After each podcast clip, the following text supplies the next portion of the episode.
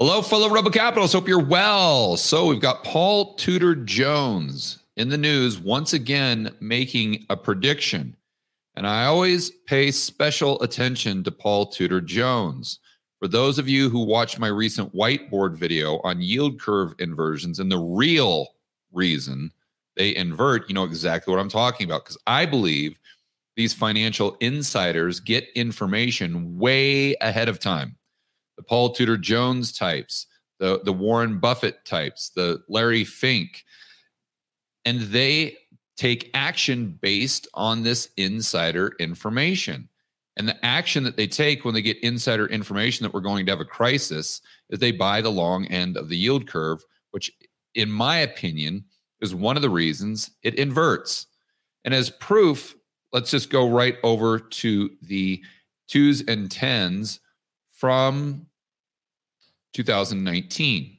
So we look at this, we know that the yield curve inverted right around August of two thousand nineteen. Now you say, George, who cares? Well, this is just nonsense. What, what are you, what are you trying to prove here?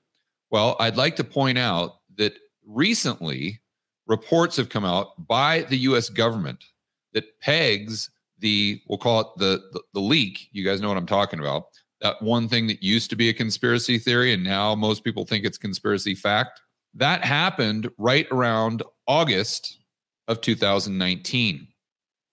So I don't think it's coincidental that that's when the yield curve inverted, because I believe, and I think if, if you really go through this, it makes a lot of sense that you have this leak. Let's say you have the scientist freaking out, calling the local politician. The local politician has connections with the banking system and then politicians above him. So he's calling, and then the politicians, that leaks out into the big banks who contact their biggest clients, one of them, let's say, being Paul Tudor Jones or the financial insiders, and then they send their guy to do boots on the ground research, and they talk to the scientist, and they call back to Paul Tudor Jones and say, hey, this is a big deal. This is a big, big deal. This could be a crisis. This could be a global, you know what. This could turn into the Cerveza sickness. So then Paul Tudor Jones says, wow, okay, I'm going to go ahead and buy treasuries to hedge the rest of my portfolio. You have all these massive pools of money buying treasuries. That puts downward pressure on the yield because the price goes up. And I think this is one of the main reasons the curve inverts. Now, let's go over to this whiteboard video I did. I'm not going to play a clip, but this just shows you the intro right here where I show Paul Tudor Jones at Davos, of all places, at the beginning of January twenty twenty. And he is talking about the Cerveza sickness, and he has an unbelievable amount of knowledge, let's say. And the mainstream media is clueless. They're like, well, what? Uh, what? Oh, what? Hopefully that doesn't pan out. Yeah, boy, that would suck. And he's sitting there listing off all of these facts and details that I think you could only have if you did some serious boots on the ground research. People say, oh, well, this is all public information. Really? How many people were predicting this in January?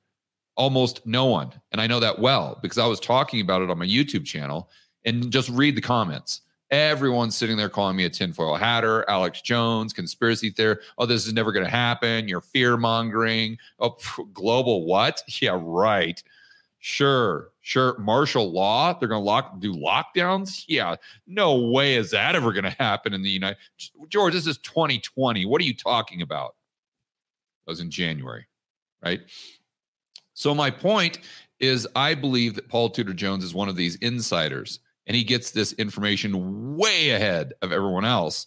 And one of the reasons the curve could be inverted is because of these global insiders seeing a higher and higher and higher probability of what Paul Tudor Jones is predicting now. Let's go right over to Zero Hedge. I don't know if there's a prediction, but he, it's an assertion, just like he's talking about this just in the exact same way he was talking about the Cerveza sickness. And that panned out. We saw what happened there. So I think it's it's well worth considering what this guy is saying, because he's proven in the past that he's mentioned things, he's predicted things that was on nobody's bingo card, right? So he said you could get a world war cascade where everyone gets involved. It's hard to like stocks. I like Bitcoin and gold. So again, I think that he's got a lot of insider information. He's divulged that insider information before.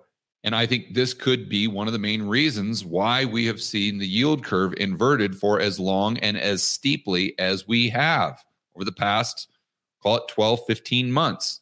He talks about the geopolitical uncertainty for a reason for bar- being bearish on stocks. And then he also talks about the U S weak fiscal position, which I, I don't really want to go into that. But his argument there is we're just going to have to continue to deficit spend. There's not going to be a buyer for the treasuries. Interest rates are going to go up. The, the typical argument that you get. So here he's talking about the public debt. Here is one of his quotes: where this gets really bad is obviously if Iran and Israel get into direct conflict, because then you have, you've got the ability to have kind of a first world war cascade where everyone gets involved. He then goes on to say that there's a big risk of Iran or Hamas, Hamas uh, being kind of a proxy for Iran, and hopefully that would be a worst case scenario. But if that comes into play along with China invading Taiwan, he said these are the, the real kind of, uh, these are the real risks that we have right now as far as geopolitically that could be the catalyst to World War Three. What he talks about specifically is Russia, Ukraine, China, ta- Taiwan, and now potentially Iran and Israel.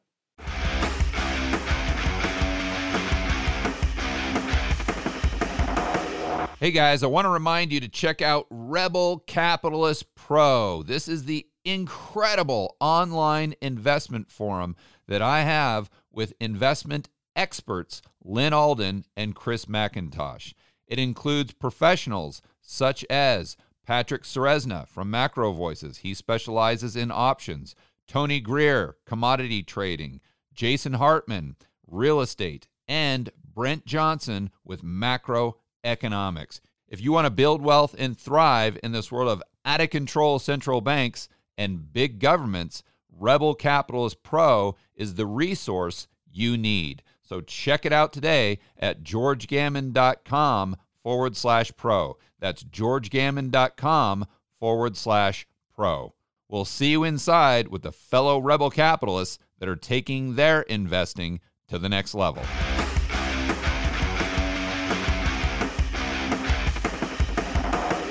I believe that that he, now whether he's right or wrong, again, there's no certainty, it's only about probabilities. But the fact that he is saying this layered over what he was saying about the Cerveza sickness and the fact that no one can dispute he's a financial insider. And he has all of these connections. So I believe he has insights into the probability of the next, we'll call it, you know, black swan event, whatever you want to, would want to call World War Three, that very, very few people have. So now what I want to do is go back to the main page of Zero Hedge and point out something that really kind of dovetails on what we're talking about here with World War Three. Uh, obviously, if that happens in the Middle East, if they're involved, you would expect oil prices to skyrocket. And while all of these things are happening in the Middle East, look at what happens. We've got another, what they're calling a deliberate attack on the Nord Stream pipeline. Now, let's get into this here quickly. It, it, it, so they say it's been del- deliberately damaged. I guess this is according, let's see, Finland pipeline damage likely due to external source. I don't know where they're getting this information. This is something that I just saw. And they say this is months after Pulitzer Prize winner Seymour Hersh revealed the U S, in his opinion, blew up the Russia to Germany nat gas pipeline, the Baltic Sea. They said based on observations, it was suspected that the offshore pi- pipeline between Finland and Estonia was leaking. They're talking now, this is more recent, they're talking about, as in today.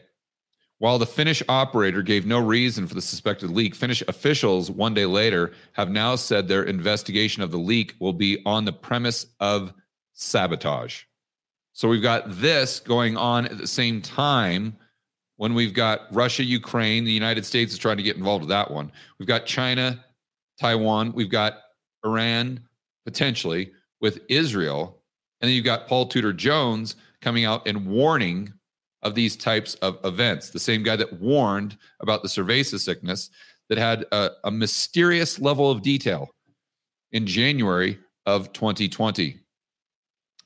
Now I want to go over to another article, and this is from, I believe, Fox Business. And I'm not sure where this one went. Hmm, I had it pulled up here.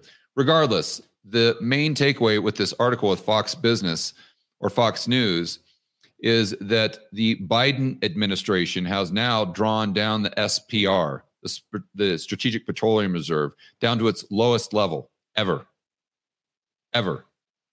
So think about that in, in context with what's happening right now in the Middle East. The whole reason you have the S P R, by the way, is just so if you have a conflict or something like World War Three, how we, the United States, is not put at risk with the number one commodity for any economy, and that would be oil. So this is even more powder on the powder keg, if you will, from the standpoint of at, at, we are at our most vulnerable point we have ever been in terms of oil, energy, the stuff we need to function as a society, while we're potentially going into a hot conflict in the Middle East that insiders are warning about, that we've got the inversion of the yield curve potentially warning about. Well, at the same time, we've got going what's going on with Russia, Ukraine, the United States trying to use that as kind of like a proxy war. And then we've got the United States potentially sabotaging these pipelines. And that was six months ago. And now they're doing it again. And then you've got potentially China sitting behind the scenes, playing the puppeteer, waiting for this to all play out as a diversion while they go into Taiwan. Again, there are no certainties, only probabilities. I'm not saying this is what's going to happen. I'm just bringing this to your attention because I think it's something that's very important that we should all think through.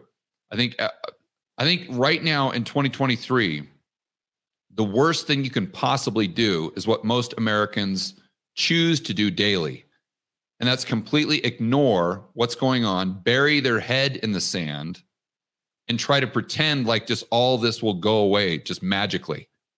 In my opinion, that's the worst thing that you can do. And that's why I talk about this stuff daily on the Rebel Capitalist channel. So you guys can take what I'm talking about, come to your own conclusions, define probabilities, and then take steps so you can be in the know. You can be educated instead of just getting blindsided by whatever we have coming down the pipeline in twenty twenty-four.